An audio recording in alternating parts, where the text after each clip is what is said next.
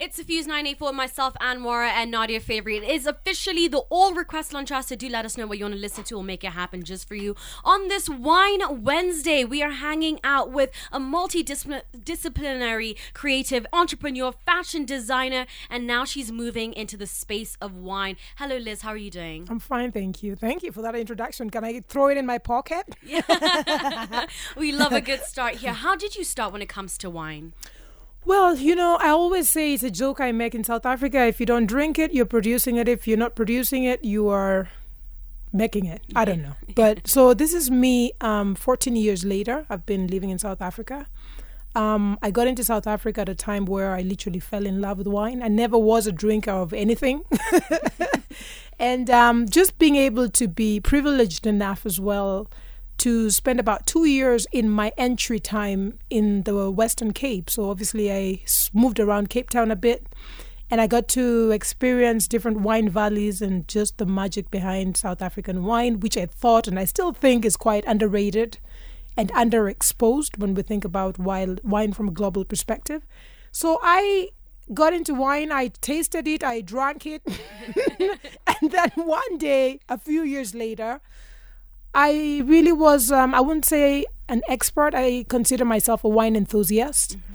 And I had learned so much about wine just from being in the wine farms, sitting with the sommeliers, tasting the wines, hearing the stories, and just really with my interest in that, it got to a point where people would call me and say, Hey, what wine do you think we should have for my birthday? What this, what that? And I just realized, you know what, I could be quite influential when it comes to making decisions around which good wine to buy because I was already doing it within my network.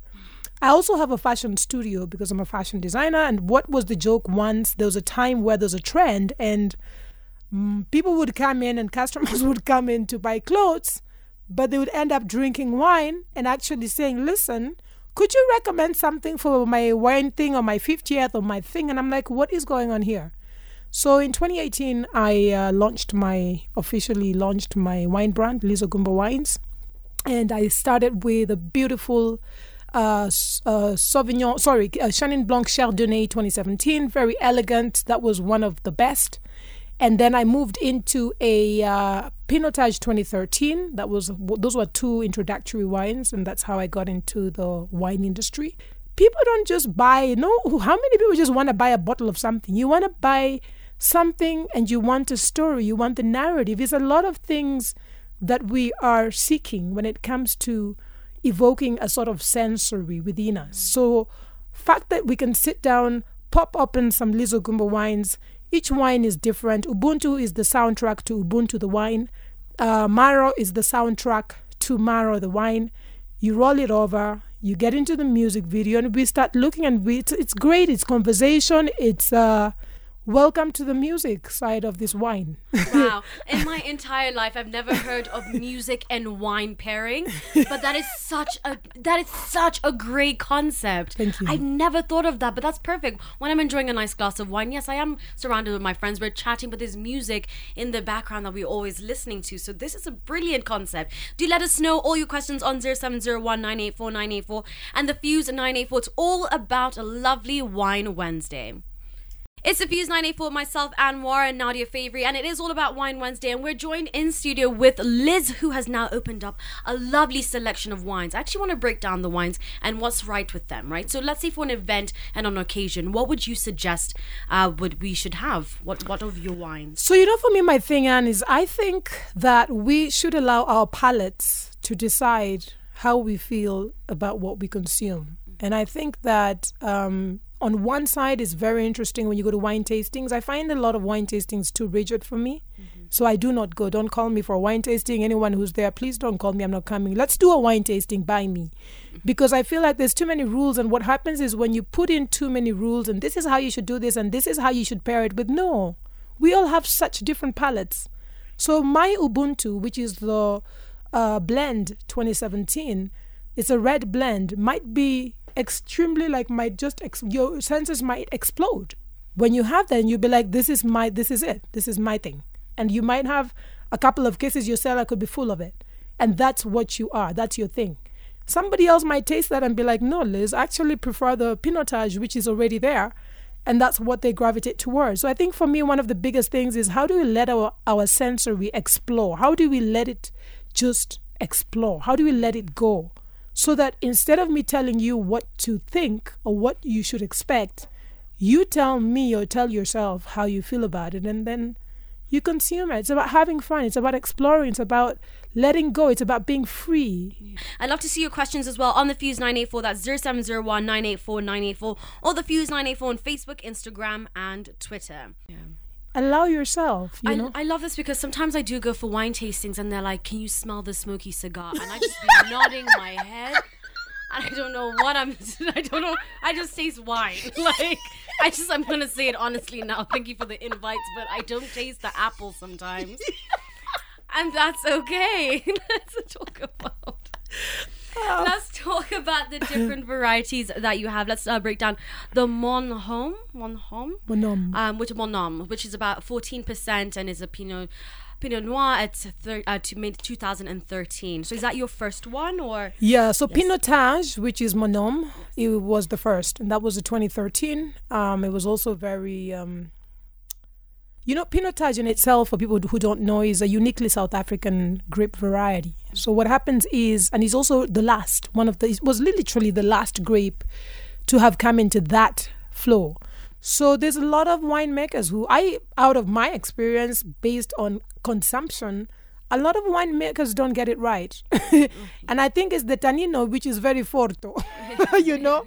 So I think it's uh, because it's not something that a lot of people have been able to craft, like when I say winemakers, it's, uh, I know my favorites, obviously, like the Bear Clu- Beyerskloofs, um, are some of my favorite Pinotage. Very few Pinotage you'll realize also in the market. But um, 2013 for me was very interesting because um, the wine was crafted by a winemaker called um, Hendrik Sinman, and he, I think he did a brilliant job. Because before that, I was not drinking Pinotage. I don't want to hear about Pinotage. Don't don't don't include me. Right. I'm like, bring me a cab sauv, bring me anything else that's big, that's bold, that's good, but not a Pinotage. See, the, yeah, the reason why I picked that what what the reason why I picked that wine was because um global warming lately, right, has changed the way our soil, the tannins as well in wine. Things are changing very rapidly. Um, does this affect your wines and the, the way your wine is being made in any way? Um, I think it definitely does affect everything. Um, and you'll realize that besides the was it there was a dr- there was a drought about 12, 13 years in Cape Town as well, which really affected the wine farms. Uh, now the difference between me and your uh, wine farms or your wine estates is I don't own a wine farm. I don't own a wine estate, and therefore my overheads are also cat. To put me in a very easy, I'm swinging kind of way where nothing is going to really drown me as deep as them. So I think for me, one of the things when you think about a good business case study, you think about Uber. Uber doesn't own any cars, but it's, it's a case study we can talk about globally. And and so for me, I think um, one minute it was I'm trying to really I want a farm. Next minute, you wake up and you realize, you know what, global warming is just people are drowning. A lot of wine farms have been closed. A lot of wine farms also, when you think about it, the smaller family owned ones have actually decided to just produce wine for their family and friends now. Um, the bigger ones are also str- there's a lot of people struggling. So businesses are struggling. And definitely it's not going to change because global warming is not getting it's not giving us an easier way to to be or to play or to trade or to you know to run our businesses. Yeah. Yeah. I think that's a really great lesson in there as well because you learn how to pivot really quickly Mm-hmm. and you learn how to make things work for you. And I love to see that. I love to see your questions as well on the Fuse 984. That's 0701 984 984 or the Fuse 984 on Facebook, Instagram, and Twitter. It's a Fuse 984, myself, Anwar, and Nadia Favorite, and we're talking all about the wine this lovely Wine Wednesday. I wanted to know, um, how can you buy your wines? Where can we find your wines? Um, so right now you can buy, you can visit lizogumbowines.com. Um, and there's also contact information there where if you want to make orders, then you can. I am focusing right now on only on consumption sales. So if you're in Diani, for example, uh, the cave, which is a very is a spectacle. Um, Full Moon, the club for those who want to go out. Palette Cafe uh, in Diani, not the one here. Um, we are also pushing the wines. Where are we? We're in Diamond Leisure Lodge, slowly penetrating, and a couple of one or two or three other places. So there is space to experience the wine on consumption. We're not selling my wines are very premium and very limited, and therefore I prefer that they sit in not retail, but in uh, not the typical retail, but just in a different way. Uh, we're also talking to a couple of people in Nairobi, so the wines are going to be here soon. I don't want to drop names before I sign. Uh, Yeah. before I sign myself back to the vineyard. Yeah. and how can we contact you as well? Um, if we want to, maybe I'm in Nairobi, I'm not in Diani, and I want to get a case of. Um, you can contact me again. You can reach out to liz at lizogumbo.com. Uh, you can visit lizogumbowines.com. You can reach out to us. Uh, email us, please. I beg. Just email us or just visit the site now. Yeah. and I know they're all your babies, but which one would you say is your absolute favorite? Oh my gosh. Then I'm going to influence you guys and now be like, uh, I wasn't really, te- I didn't really feel those chocolate hints, but I'll tell you my favorite. My favorite actually has this undertones of chocolate and hints of tobacco. As you take every sip, it's like it just evolves and you just have this different hints and different things happening. There's also lots of blackberry, raspberry uh, hints as well and undertones. Uh, her name is Maro. Okay. She's the Maro, Shiraz 2017. I really don't think this is fair because what's going to happen is everyone's going to say, I want the Maro. And, but we are hoping that everyone else can explore. And then for you who really wants to know my favorite, Yes. Maro, she is. Nice. And speaking of your customers, what have they been saying? Um, I'm sure they have a lot of praise. Which one would would be their favorite one that you've seen so far? Uh, different people, different things. I'll tell you one thing. The pinotage out of the three reds is the lightest red. And so what happens is for Mambo Beachy, when we are in the beach, uh, because a lot of people gravitate more towards uh, Sauvignon Blanc or Chenin or anything light, rosé, worst case scenario, maybe Pinot Noir. But the Pinotage, I have got a lot of people who actually really enjoy it on the beach, not not here in Nairobi. And I think it's to do with the temperature, you know, the fact that it's really warm. Um, I think it's also to do with, uh, yeah, it's just easier to drink something that's crisp Yeah. at the beach than something else, like a big, bold red. So the Pinotage is definitely light. Her name is already there, and she is already there because it's definitely hitting spots on that side.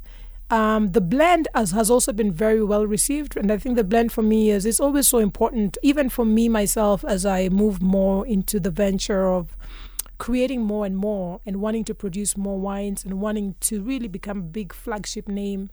I look forward to a lot of blends because I've found so much power and sales in the blends.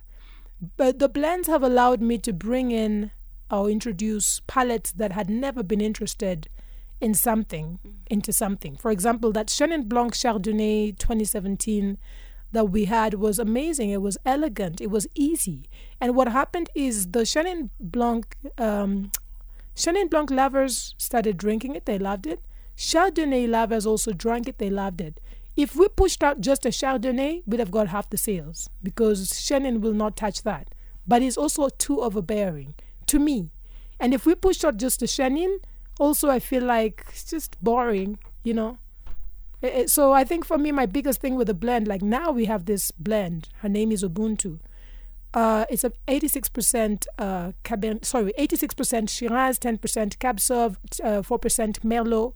But the one thing I'll tell you is I can sit down with a group of 10 people who love red wine and we can all drink that because there is an element of something. There's a different grape variety sipping in, there's another one, there's another one. So, whatever it is that you find yourself gravitating towards, even though it's not 100%, it allows you to enjoy it and to open up to it. I'm just super excited as well for the fact that it will be coming into Nairobi soon.